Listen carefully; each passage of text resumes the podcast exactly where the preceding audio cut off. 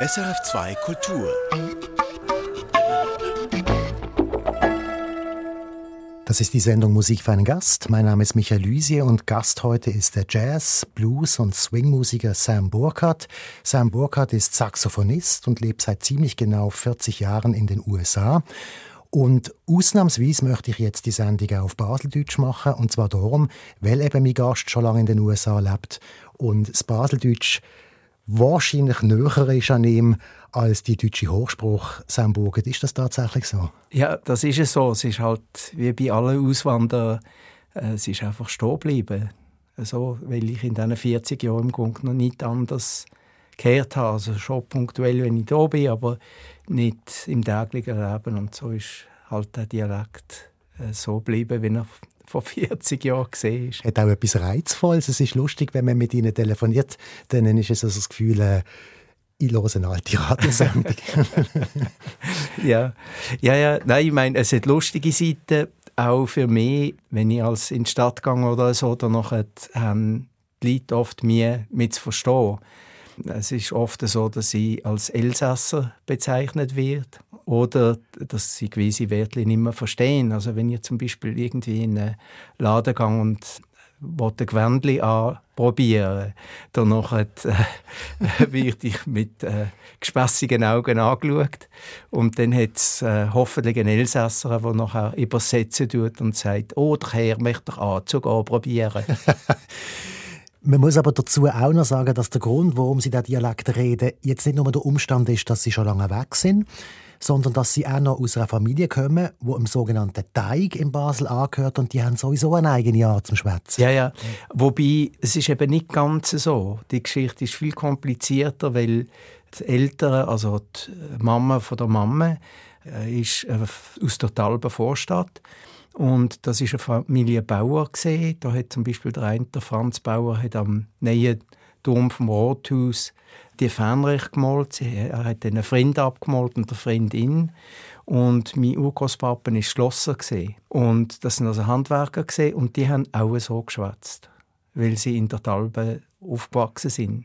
Und so habe ich den gleichen Dialekt von beiden Seiten gehört, obwohl eben, sagen wir vielleicht sozioökonomisch, wenn man das heutzutage ausdrücken will, äh, sie nicht ganz aus der gleichen Umgebung gekommen sind. Wie ist denn das genau bei Ihnen? Also in welchem Spruch denken Sie denn? Ist das Deutsch oder Amerikanisch? Beides. Und das merke ich dann als an dem Wortspiel, wo sonst nicht funktionieren würde. Aber viel auf Englisch oder dann, je nachdem auch wieder hier auf Deutsch. Wobei eben hier denke ich vielleicht jetzt eher auf Deutsch und in Amerika wirklich auf Englisch.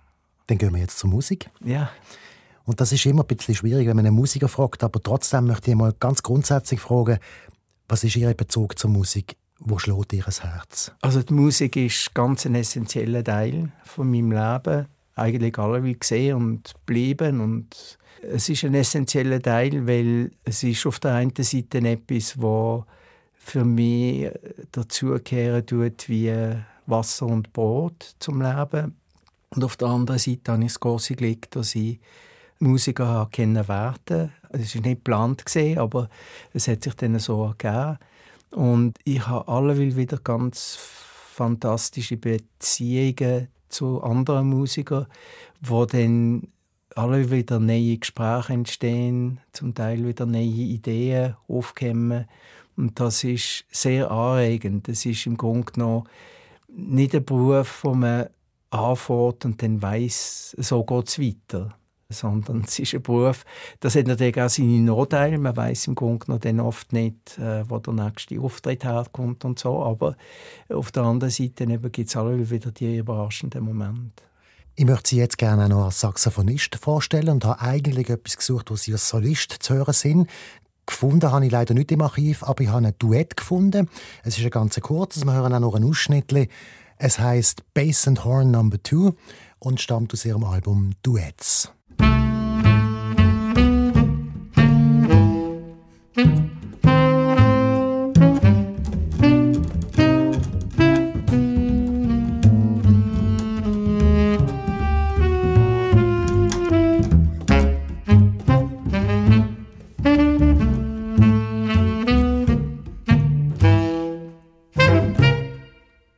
Ist wirklich nur ein kleines Ausschnitt, aber es erinnert mich an ein Interview, das ich mit ihnen gelesen habe, Sam Burgert, in einer amerikanischen Zeitschrift.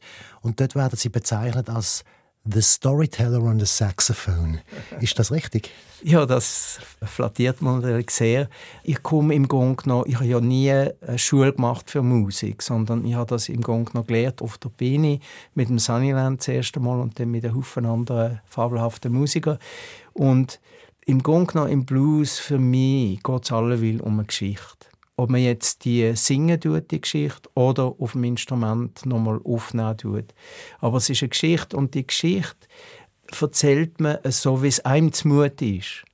Und das finde ich eben das Tolle, dass im Grunde genommen man da auch sehr viel Spielraum hat, sich selber irgendwie einzubringen mit allen Erfahrungen, die man im Leben hat. Das ist sicher etwas ganz Wichtiges für mich, weil der Sunnyland und die alten Musiker, für die ist es alle wichtig, dass man eine eigene Stimme hat. Auch auf dem Saxophon und so. Mit der man eine Geschichte erzählen Genau.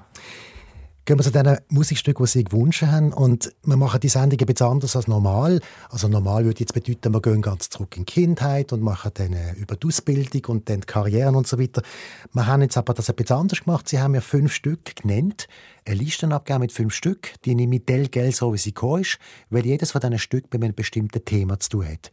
Und das erste Thema ist Basel. Und da haben sie etwas von einem Walter Courvoisier gewünscht. Das haben wir aber leider nicht. Es ist jetzt der Hans Huber, aber beides hat mit der Basler Madrigalisten zu tun. Ja, also ich habe vor ein paar Wochen die Gelegenheit gehabt, Konzert zu hören im Hans-Huber-Saal von diesen Basler Madrigalisten. Und das hat mich unglaublich berührt und auch fasziniert. Auf der einen Seite, wie also gerade der Courvoisier auch, wo ja nicht so bekannt ist, einfach fabelhafte Stücke gespielt hat mit ganz tollen Harmonien. Und wie auf der anderen Seite die Sänger, also das sind, wenn es mir recht ist, 16 Lied. Jede Stimme hat vier äh, Lied gehabt. Also es ist möglich, dass zwölf sind beim Bass und Tenor Nummer zwei. Item, die haben so fabelhaft gesungen, dass man im Grunde noch die einzelnen Stimmen Sopran, Alt, Tenor und Bass gehört hat, aber nicht die einzelnen Sänger. Und das ist für mich ganz große Kunst gesehen und gibt dann auch eine große Tiefe in das Werk hinein, wo dann die Stimmen eben äh, so verwoben sind, wo der Text nicht einfach gleichzeitig gesungen wird, sondern wo dann ein bisschen von dort kommt, ein bisschen von dort. Das hat mich sehr begeistert die Aufführung. Sie haben selber gesungen? Ich habe selber gesungen als Bub und zwar in der Singbuben, also die Knabenkantorei hat das dort mal geheißen, unter Hermann Ulbrich und habe sehr viel profitiert, aber dann mit zehn Jahren ist es einfach nicht mehr cool, würde man jetzt sagen, nicht mehr lässig gesehen. Und dann habe ich ab zehn Jahren Schlagzeug spielen. Aber ich bin sehr dankbar, dass ich die Erfahrung hatte wie das war mit dem Schlagzeuglehren und dann auch weitergehen in das, was sie nachher später gemacht haben, da reden wir gerade nachher drüber. Hören wir jetzt zuerst einmal ein Stück. Es stammt, wie gesagt, vom Hans Huber, sprachen Königin und König einstens aus den serbischen und rumänischen Volksliedern und man hören, wie gesagt, Basler Madrigalisten. Ja.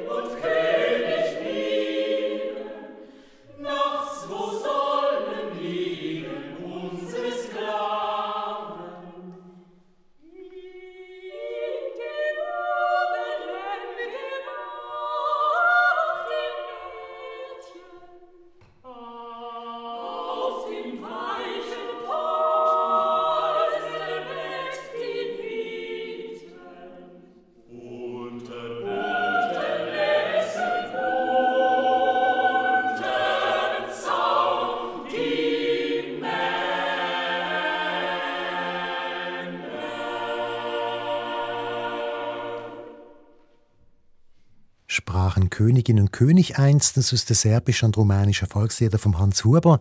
Mit der Basler Madrigalist haben wir gehört, hier im Musikverein Gast auf SRF 2 Kultur. Gast ist der Musiker, der Saxophonist Sam Burgert. Sam Burgert, was ist in Ihrem Kopf gegangen, wo Sie das jetzt gehört haben?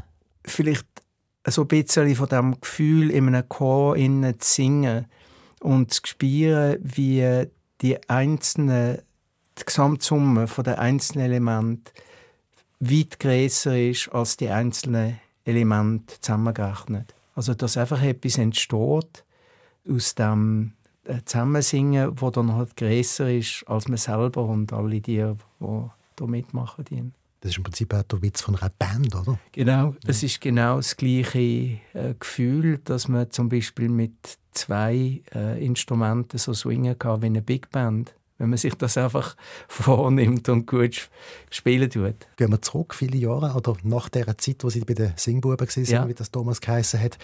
Wie sind Sie denn Musiker geworden, ganz konkret? Also Sie haben dann auch Schlagzeug lernen. Ja, äh, ich habe dann als Bub, also den Eltern gesagt, der Chester Gill hat beim 70. Geburtstag von, von, der, von einer Großtante hat er gesungen und gespielt. Das war ein Musiker, der damals auf Basel gekommen ist. Genau, aus Barbados, aus äh, Barbados, ja. Und ist über England dann hierher gekommen, hat seine Frau hier kennengelernt und er hat sich hier niedergelassen. Und er hat, hat also Gitarre gespielt und gesungen und das hat äh, mein Bruder Danny und mir der Ärmel reingenommen. Der Danny hat dann Gitarrenunterricht genommen bei ihm und ich Schlagzeug. Und ich bin nach vier Jahren Gigenunterricht eigentlich nie auf einen grünen Zweig gekommen. Es war alle ein bisschen mühsam, gesehen, habe ich gefunden. Und hat nicht so viel Freude gemacht, also im Grunde noch gar keine, weil die gute Gigenlehrerin hat nie mit mir zusammen gespielt. Ich meine, dann hat es noch etwas im Den. Ja. Und dann bin ich also da beim Chester Gill angerutscht und ähm, habe meine Schlägel und äh, noch kein Schlagzeug und nicht. Und dann haben wir gezeigt, wie man das Schlagzeug aufstellt und haben wir dann so einen einfachen 4-4-Rhythmus gezeigt. Und dann haben wir also geübt ein bisschen und so. Und nachher geht natürlich die Zeit geschwind vorbei und die Glocke hat gelitten und der nächste Schüler ist reingekommen und hat eine Posaune in der Hand gehabt. Und ich habe gesagt, auf Wiedersehen, Herr Gill. Und bin aufgestanden und er sagt, nein, nein, bleib nur sitzen.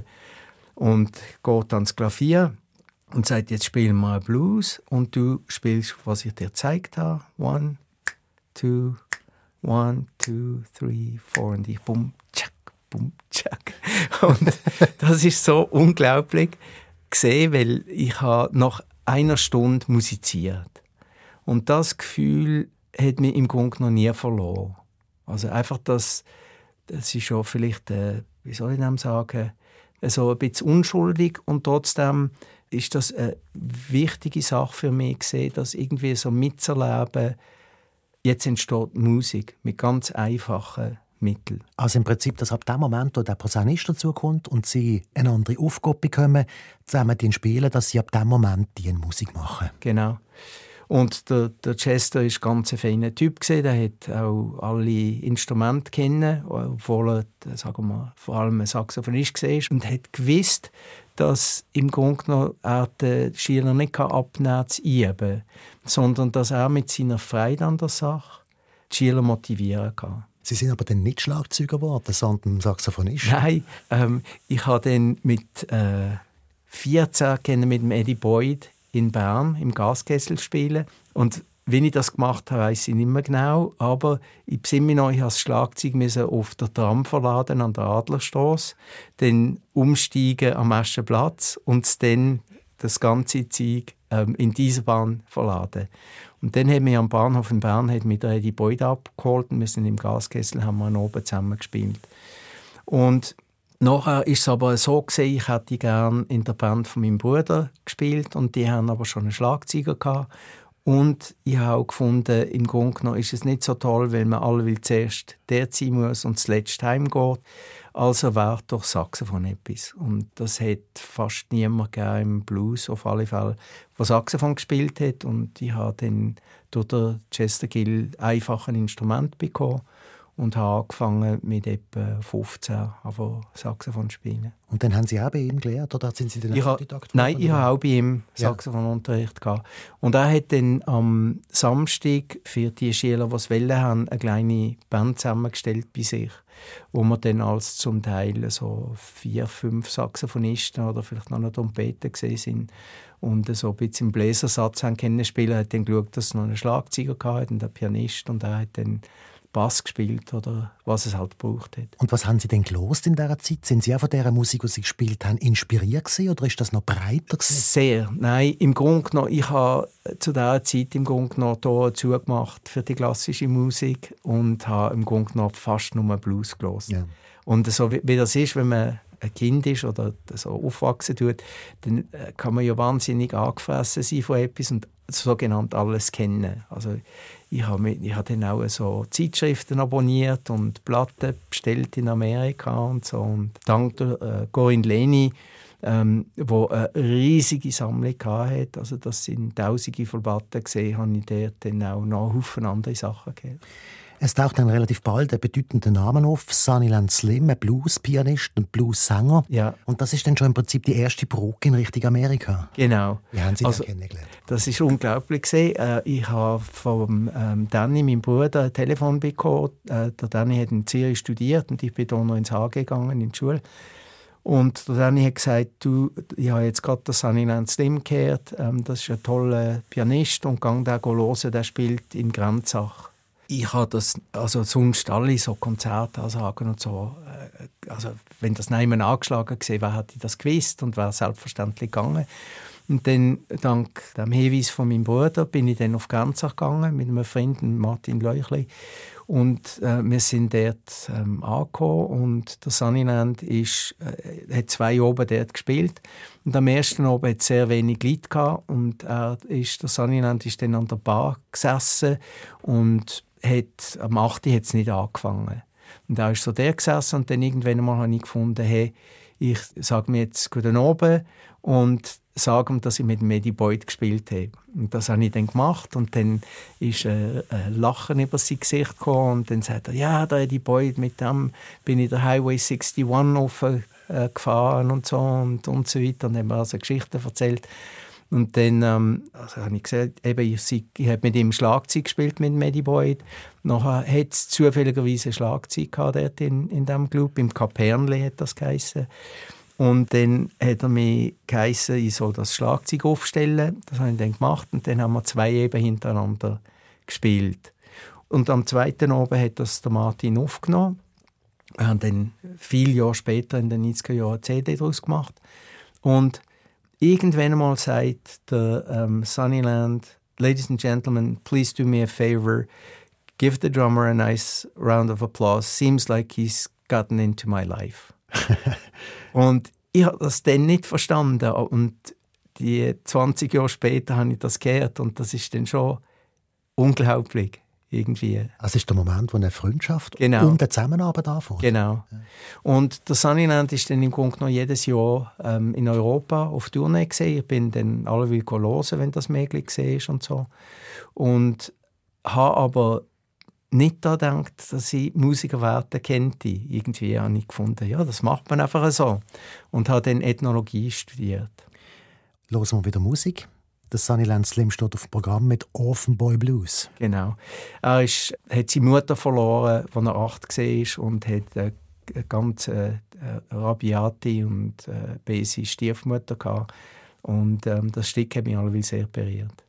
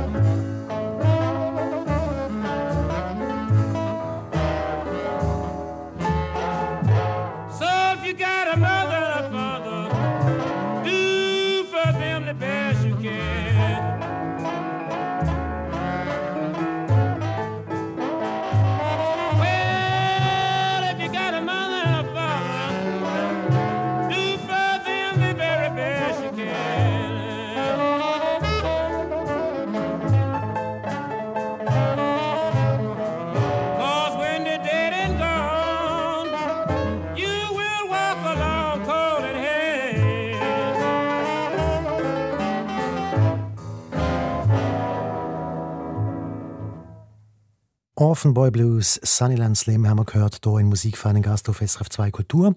Gast ist der Saxophonist Sam Burgert. Sam Burgert, Sie haben lange beim Sunnyland Slim gespielt, aber wie ist es denn genau gegangen, dass Sie zu ihm in die USA haben können? Also wir haben so über die Jahre zwischen dem Auftritt im Kapernli und 1982 bin ich zweimal in Amerika gesehen, bin dort in Chicago besuchen und hatte dann Gelegenheit gehabt, bei zu reisen, um mit ihm und anderen großartigen Musikern zusammenzuspielen, zum Beispiel mit Hubert Sumlin oder Louisiana Red. Und ich bin dann 82 zurückgekommen und habe plötzlich gedacht, was mache ich da eigentlich? Ich hatte die Gelegenheit, bei ihm in die Band einzusteigen und bin dann 1982 im, am 20. Juli in Chicago angekommen und er hat mich am Flughafen abgeholt und ich habe dann 13 Jahre lang mit ihm gespielt, bis er gestorben ist, 1995. Jetzt kommen Sie an dem 20. Juli in dem Chicago an. Ja. Sie sind noch ganz jung, oder? Ich bin 25. 25. Ja. Sie schmeißen dann auch Ihr Studium äh, wegen dem. Genau. Wie, wie, was, ist, was hat Sie geritten, das zu machen? ja, ähm, also eben, im Grunde genommen, wenn ich es rational angeschaut hätte oder so, hätte ich eigentlich gesagt, es ist eine Bieridee, hier probieren als Basler ähm, auf Chicago in eine Bluesband einzusteigen. Aber irgendwie die Freundschaft und die Erfahrung mit ihm zu spielen und vor allem eben auch der Gedanke, dass ich das jetzt nicht probieren würde und danach Jahre später bereuen würde, das hat mir eigentlich ganz klar gezeigt, ich muss das probieren. Ich wollte das probieren und wenn es nicht geht, dann wäre ich wieder zurückgekommen. Also ich meine, ich habe im Grunde noch nichts zu verlieren gehabt. Aber es ist ja dann gegangen. Es ist dann gegangen und es ist dann eben toll gesehen, weil ich habe am zweiten Tag, als ich da war, meinen Freund und später einen Mann kennengelernt, Richard Wilson. Und das hilft einem natürlich dann auch, äh, so einen persönlichen Bezug zu haben, wo dann im Grunde genommen klar ist, ich wollte jetzt eigentlich da bleiben. Und das hilft einem vor allem in dem Moment, wo es dann eben nicht so gut geht. Ich meine, es geht ja dann darum, sich zu legitimieren mit der ganzen Arbeitsbewilligung. Wie machen wir das? Wie mache ich das? Mit genug Auftritt haben und Geld verdienen und so weiter. Und da hilft es dann wahnsinnig, eben, wenn man irgendwie einen persönlichen Bezug hat zu einer Person. Das ist ja schon verrückt. Sie haben am 20. Juli sind Sie angekommen und zwei Tage später haben Sie einen Partner. Ja. Und das, ist, das Leben ist ganz neu. Es ist das ja auch ist, ein Zeichen, dass das richtig ist. Ja, genau. Und ich denke allweil, und ich finde, gerade für junge Leute, Reisen ist unglaublich wichtig, weil das Reisen hilft einem, wieder aufzumachen und auf neue Einfluss geben und eben dann auch auf das einzusteigen. Und wie ist es denn gewesen? Also jetzt sind Sie dort in den USA, Sie haben Anschluss an eine Band, das ist eine gute Band, das sind Top-Musiker, die da zusammenspielen. Sie sind jetzt auch dabei. Und wie geht das jetzt? Also, wie, wie läuft denn das Leben als Musiker, als junger Musiker in den USA, ja. 80er Jahren? Ja, also dann, wie gesagt, eben kommt mit der Zeit die Realisation, ich will hier bleiben. Und ähm, das Geld, das ich dann gespart habe, weil ich wusste am Anfang, wird es nicht ganz einfach, ist dann langsam aufgebaut. Dann habe ich müssen, ich habe gratis gespielt im Sunnyland am Anfang. Dann habe ich müssen alle Mut zusammennehmen und habe ihm Richard gesagt, du, ich glaube, ich muss ihn fragen, dass er mir zahlt. Und ich habe natürlich irgendwie so einen europäischen eine europäische Vorstellung gehabt, dass er als großer Meister mir dann sagt, jetzt bist du genug gut und jetzt zahle ich dich. Und dann hat der Richard gelacht und gesagt, hey, nein, du bist doch ein Double. Also ich meine, der zahlt dich nicht, weil er nicht muss. Sag's mir einfach. Dann habe ich also ganz alle, alle Mut zusammengenommen und habe es ihm gesagt und am nächsten Abend bin ich gezahlt worden wie alle anderen. und da habe ich dann auch sehr viel gelernt, eben halt die Unterschiede in der Kultur und so und ähm, wie man mit dem umgeht. Und dann mit der Zeit ist eben klar gewesen, jetzt will ich hier bleiben, wegen Sunnyland, wegen Richard und so, ich will hier etwas aufbauen.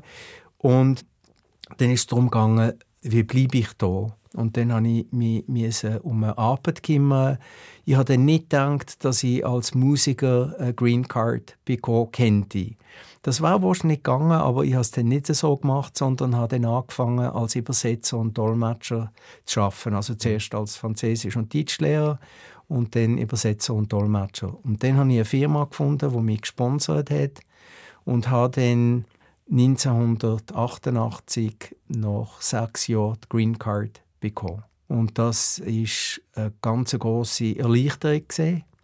Und dann ist es also eigentlich sehr gut gegangen mit diesen beiden Jobs. Zu oben habe ich Musik gespielt und der Tag durch, ich bin nicht fest angestellt gewesen, aber ähm, je nach Bedarf habe ich dann eben die Übersetzungen und das Zeug gemacht. Und habe mich dann entschlossen, 1994 mich einbürgern zu lassen. Und bin seither Doppelbürger, aber also auch eben Bürger den Vereinigten Staaten. Und bin sehr dankbar, weil ich dort jetzt auch politisch mitmachen kann und nicht nur Steuern zahlen muss, sondern eben dort, wo ich lebe, auch politische Leben teilnehmen kann. Die USA sind ja kulturell ganz anders als Europa. Wie war das denn, wo Sie neu waren? Also ich habe sehr viel lernen müssen, weil im Grunde genommen habe ich die Idee, wir die in Englisch nicht so ernst nehmen. Und Englisch ist ein Spruch, den man am Anfang sehr schnell lernen kann, weil es nicht so eine komplizierte Grammatik hat. Aber es hat einen sehr reichen Wortschatz und es hat eben ganz im Grunde genommen grundlegende Unterschiede in der Sprache. Wir sagen zum Beispiel ein Haufen «es gefällt mir» oder «es ist schön». Und auf Englisch sagt man «I like it». Das gibt einem ein anderes Lebensgefühl und im Grunde genommen, auch wenn man es sprachlich versteht, versteht man vielleicht den Inhalt nicht, was gemeint ist. Ähm, als Beispiel, wenn jemand da sagt, ich muss das sofort haben, dann heißt das, alles liegen lassen, jetzt machen. Wenn man sagt auf Englisch, I need it as soon as possible, dann heißt das, wenn es eben möglich ist, as soon as possible, so bald wie möglich. Also, aber das ist dann überlassen dem zu entscheiden, wie man das machen tut. Und da hat es einen Haufen subtile Unterschiede, die einem dann wir machen können am Anfang, bis man im, äh, sich ein bisschen eingelebt hat in die Kultur. Und wie ist es politisch für Sie gegangen damals? Es war ein bisschen zeitwendig. Reagan ist gerade am Macht gekommen, genau. AIDS ist ausgebrochen. Ja. Es sind ein paar schockierende Themen herum gerade dann. Sehr, sehr. Und also was berührend war, ist, alle wieder mitzubekommen, es ist nicht plakativ, es ist nicht einfach. Es sind Haufen Leute, die nicht für den Reagan gestimmt haben. Es sind Haufen Leute, die sich eingesetzt haben für AIDS. Also auch so die ganzen Aktivisten und so. Das war äh, eine wichtige Zeit. Gewesen. Ja. Gehen wir wieder einen Schritt zurück in Ihrem Leben, also zurück noch einmal nach Basel, wo Sie dann Ethnologie studiert haben. Und das führt uns jetzt auch zu der nächsten Musik. Ein Stück aus Burundi wird das denn sein? Genau. Also zuerst einmal die Frage, warum Ethnologie? Wie sind Sie auf das gekommen? Es ist so, ich habe angefangen, ich meine, wenn man also nicht weiß, was studiert, dann studiert man das, was der Papa studiert hat. Und ich bin also auf Zürich gegangen und habe Biologie studieren und habe das, glaube, zwei Wochen gemacht und im Grunde genommen nur Mathematik, Physik und Chemie gehabt, wo mich alles nicht interessiert hat. Und dann habe ich gefunden, das kann es ja nicht sein. Irgendwann muss es etwas anderes geben und bin mit jemandem, der auch angefangen hat, Biologie zu studieren, in der Mensa gesessen und er hat zufälligerweise das Vorlesungsbüchlein bei sich kann. Dann sind wir also durchgegangen und dann sagt er, Ethnologie, das wäre doch etwas. Habe ich gefunden, hey doch, das wäre gut, das wäre spannend. Und ähm, wir haben dann Ethnologie studieren und statt 400 Nasen in einem Saal hat es dann noch etwa zwölf Leute gehabt und ist plötzlich sehr persönlich geworden. Unter anderem eben auch, weil dann die ganzen sogenannten, in Anführungszeichen, Jugendunruhe stattgefunden haben in Zürich. Also die ganze Sache ums AJZ. Mhm. Und es hat sich dann eine Gruppe gebildet. Also unser Professor, der Herr Löffler, Professor Löffler hat sehr angeregt, dass man schon als Student ins sogenannte Feld geht, also dass man nebeneinander stehen geht. Es hat sich dann eine Gruppe gebildet, die nach Burundi gegangen ist. Wir haben von zwei Studenten aus Burundi, die in Genf studiert haben, Sprachunterricht und Kulturunterricht gehabt und sind dann zwischen, wir sind glaube sieben oder acht gesehen und sind dann je zwischen drei Monaten und einem Jahr dort geblieben. Und dort haben Sie auch ein Stück Musik mitgebracht oder eine Art von Musik kennengelernt, wo, wo ganz speziell ist. Genau, also ich habe dort auf dem Land einen Musiker kennengelernt, das war ein Kibuye und der hat auf so einer Zitterart, auf einem Brett, wo ein bisschen wie eine Zittern aussieht, äh, sind einfach Seiten gespannt gesehen und er hat sich auf dem Instrument begleitet und dazu so einen Flüstergesang gemacht, wo mich unglaublich beeindruckt hat. Los uns doch schnell, es ist ein kurzes Stückchen Inanga heisst es. Oui, oui,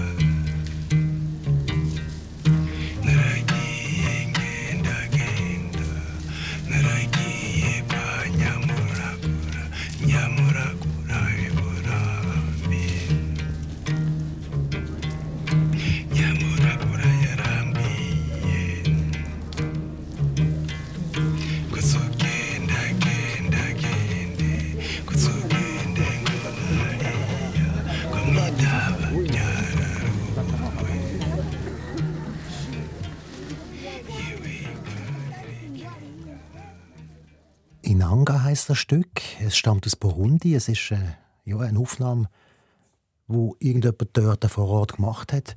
Um was geht es da genau, Samburg? Oder was ist da der Hintergrund? Äh, ich habe nicht alles verstanden, aber irgendwann einmal es geht um jemanden, der nebenan geht und ähm, es sind Geschichten, die erzählt werden. Zum Teil kann es auch politisch, also brisant sein. Also traditionell ist das ähm, äh, hat das in einer Hütte stattgefunden, wo dann noch halt die Männer zusammenkommen und äh, spielt einer und die andere, man trinkt dann oft Bananenbier oder so etwas, äh, wo dann noch halt so Geschichten erzählt werden, weil in einer Kultur wie in Burundi früher, also wo ich noch der bin, hat es im Grunde noch fast keine Medien gegeben. Es hat ein Radio gegeben, dort mal auch schon, aber es haben sehr wenig Leute äh, selber ein Radio gehabt und die Leute haben auf Einzelkäft gewohnt, auf einem Hegel. Mhm. Also der Hegel war eine politische Einheit. Gewesen. Und es hätte jemanden gegeben, der hat geheißen La Radio.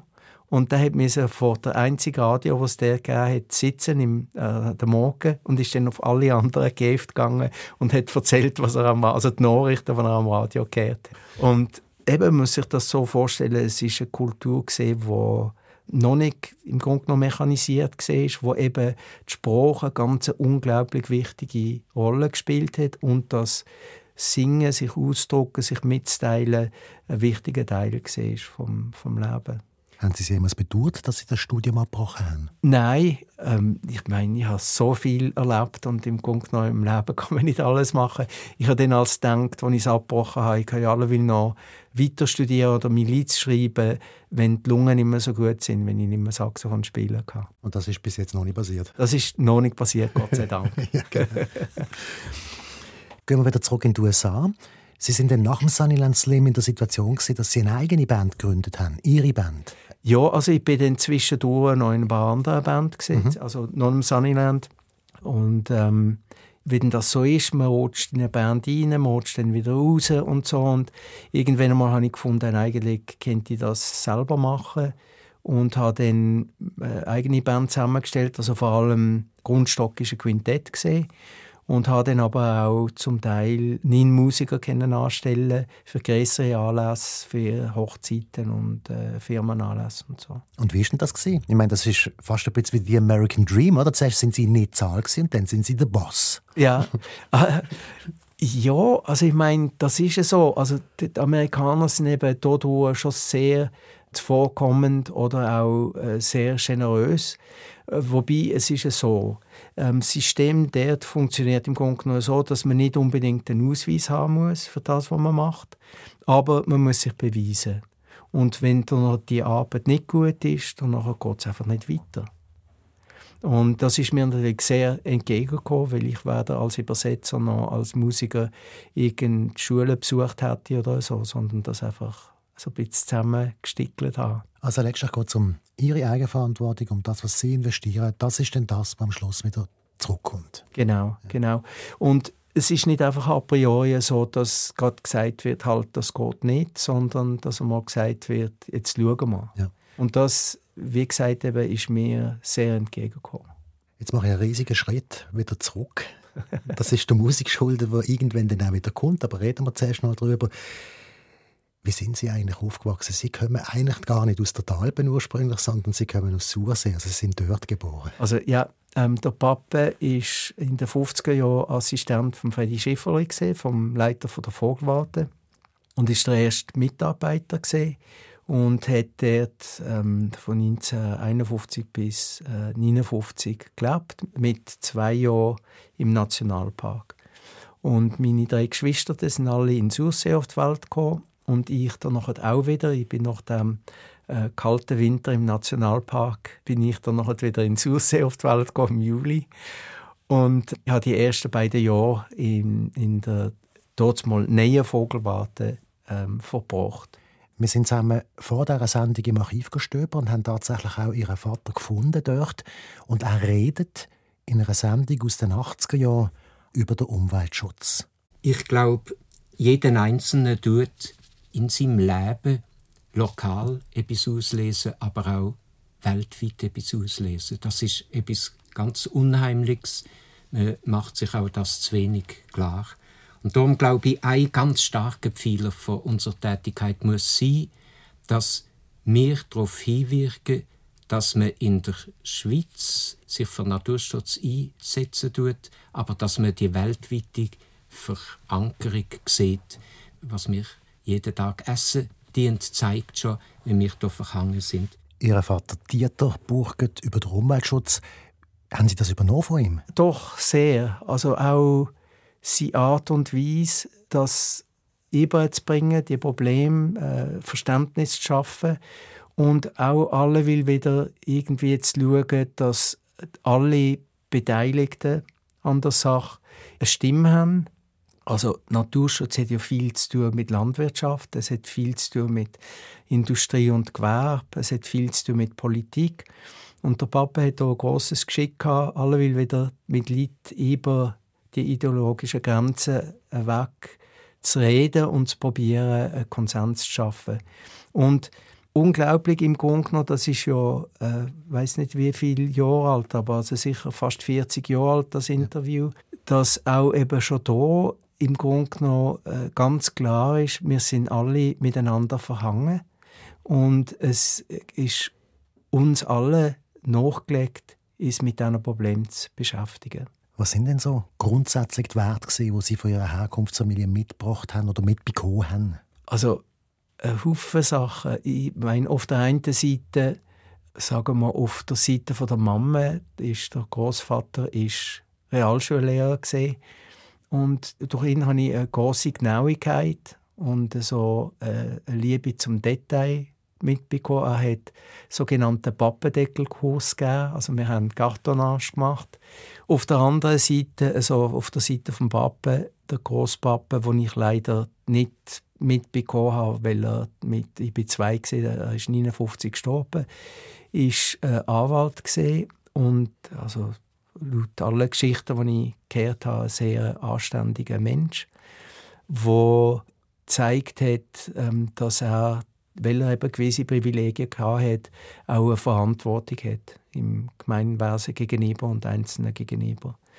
Und im Pappe und nachher der Pappe auch gegen uns ist im Grunde genommen machen lassen was wir wollen und es nicht probiert hat, irgendjemand reinzudrücken. Und das betrifft das Musiker sein, das Künstler sein? Ja, ja. Und da hat, ich meine, der Papa hat im Grunde noch blinde Flecken für Musik. Er ist gar nicht musikaffin gewesen? Null, ja. null. Äh, ganz feine Ohren für, für Vogelgesang, aber für Musik, das hat ihn gar nicht bedeutet. Und die Mutter? Und die Mutter ist gerade das Gegenteil gesehen. Von dort kommt eine große Musikalität, auch von der Familie von Papa. Mein Urgroßpapa, der Eduard Burger Grossmann, ist ein begnadeter Giger und hat zum Beispiel als Präsident von der AMG und, und, und so weiter hat er äh, zum Teil vom Ottmar äh, Schütz, Schöck, äh, Schöck äh, einen ganzen Liederzyklus schreiben lassen. Also das heißt für mich, ich habe das nicht gewusst als Bub, aber jetzt realisiere ich, wie zeitgemäß er gelost hat. Das sind ganz moderne Sachen gesehen dort mal. Also mein und das hat mich dann sehr beeindruckt. Mama mit ihrem Hintergrund hat auch einen sehr äh, weiten musikalischen äh, Geschmack gehabt. Oder hat, hat ihn alle noch und geht gerne auch in Konzert von Sachen, die zeitgenössisch sind, die heute komponiert worden sind, neben allen anderen klassischen Stücken. Sie haben das Wort Vogelstimme benutzt gerade vorher und das führt uns jetzt zu der nächsten Musik und damit definitiv auf Sempach. Ja, also ich habe im Grunde noch fast in die Wiege gelegt bekommen, eine große Liebe zur Vogelwelt und habe das eigentlich nie verloren, aber in den letzten 20, 30 Jahren intensiviert. Und dazu passt Le Réveil des Oiseaux von Olivier Messiaen.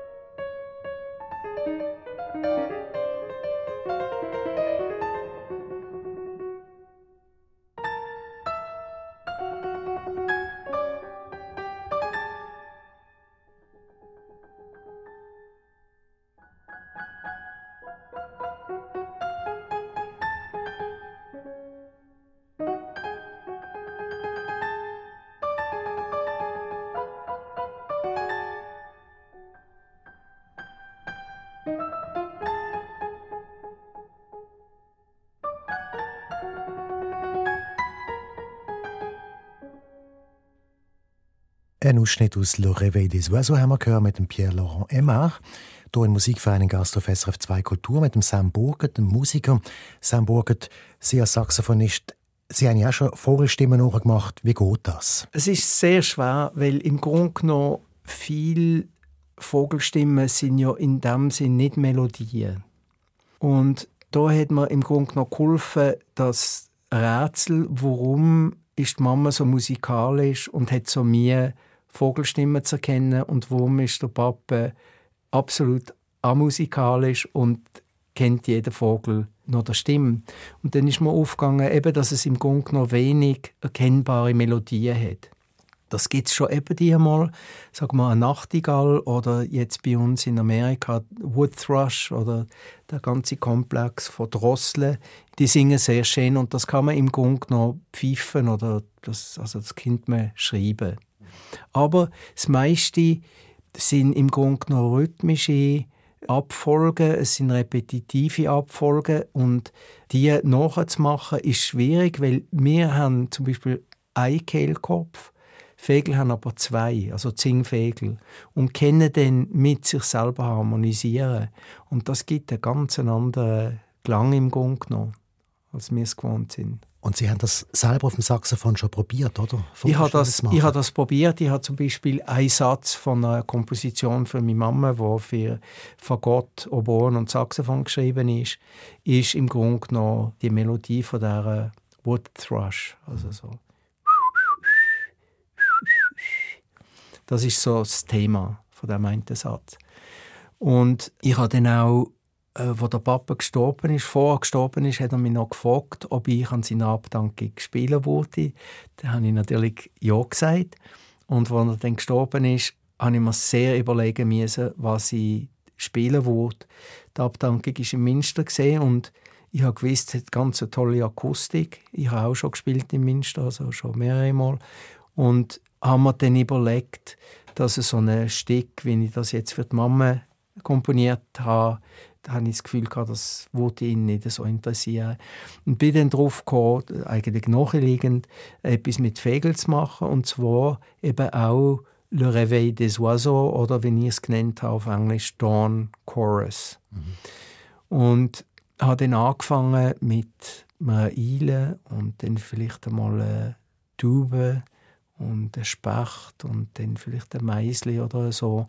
Und dann mit der Zeit eine Verdichtung von diesen Stimmen und in Interpretation vom Licht, vom Dunklen ins Helle mit verschiedenen Tonarten, wo ja dann äh, ich als Saxophonist in der großartigen Akustik vom Minster, in dem ich die Arpeggio relativ schnell spielen tue, der Eindruck gegeben dass Äh, Akkord herdienen. Aufgrund vom Hall, genau, im Raum genau, möglich wo dann das zusammenbringen tut. Ja. Kommen wir langsam zum Schluss. Und da möchte ich noch etwas fragen. Sie leben nämlich jetzt, wie gesagt, schon seit 40 Jahren in den USA. Und wir haben auch darüber geredet, wie es war am Anfang, als Sie dort frisch waren.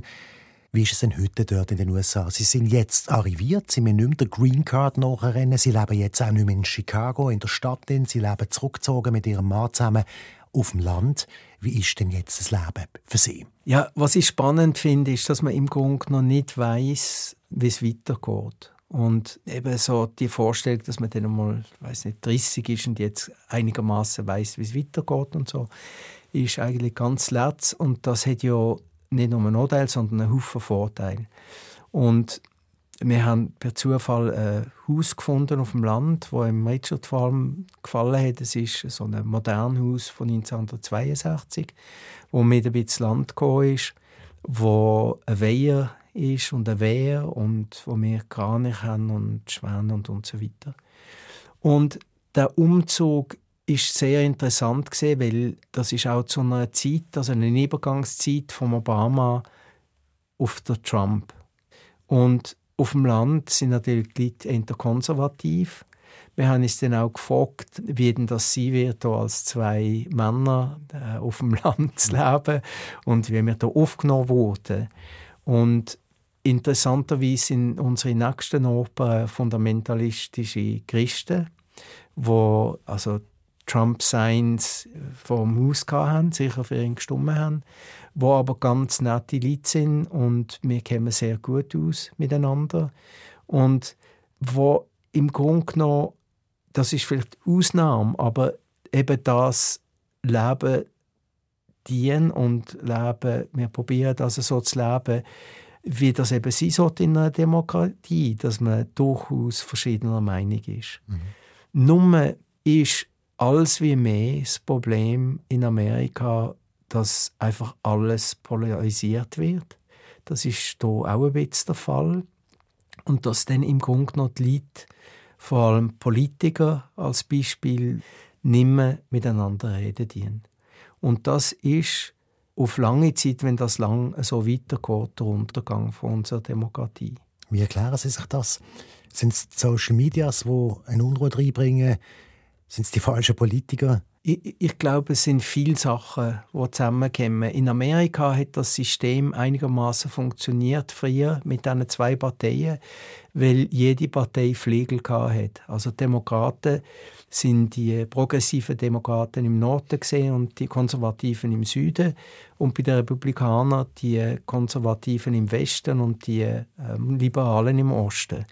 Und so sind viele Sachen durchgekommen, wie zum Beispiel die ganze Integration der Schwarzen, mhm. über Partei weg.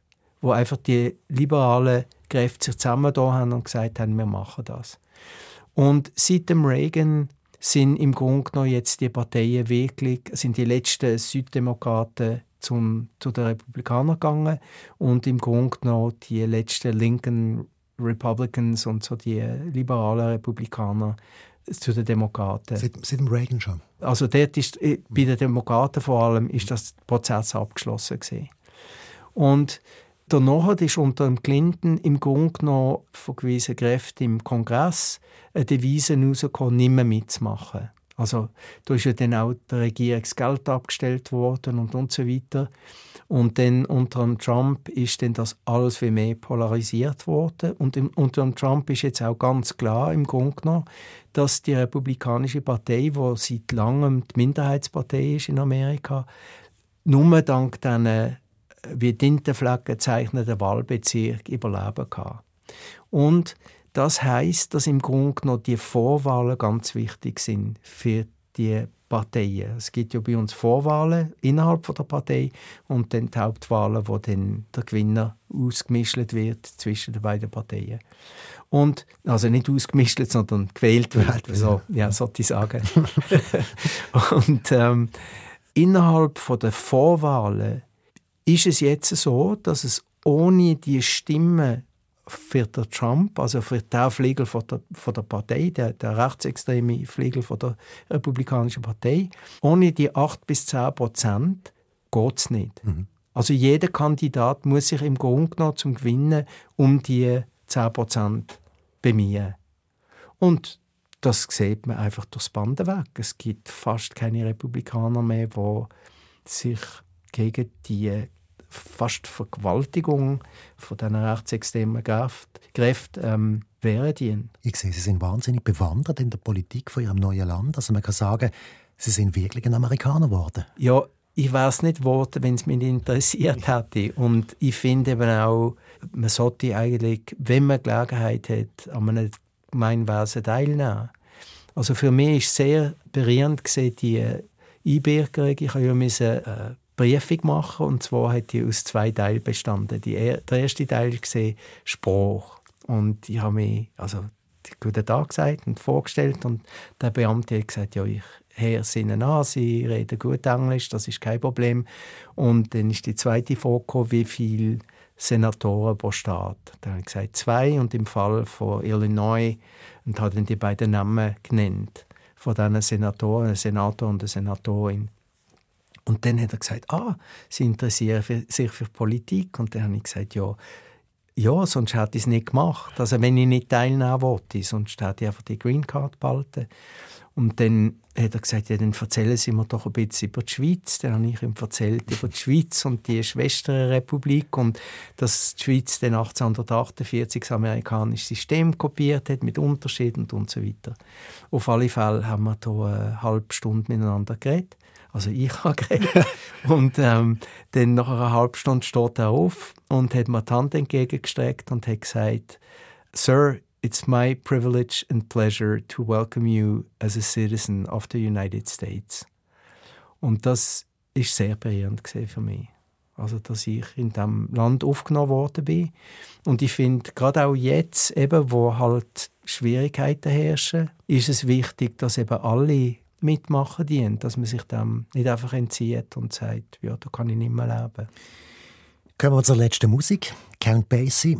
Und das ist auch noch einmal eine große Liebe von Ihnen. Ja, ich hatte das große Glück in 1974 im Casino zu hören und der Eindruck von dieser Big Band, wo im Grunde genommen, das ist eine, Maschine, die hier auf der Bühne ist. Also im, im besten Sinn, mit einem Haufen Zahnrädchen, die alle zusammen funktioniert haben ist unglaublich gesehen. Der Basie, der mit seinem sparsamen Klavierspiel das Ganze so in der Hand hat und die wichtigen Akzent gesetzt hat.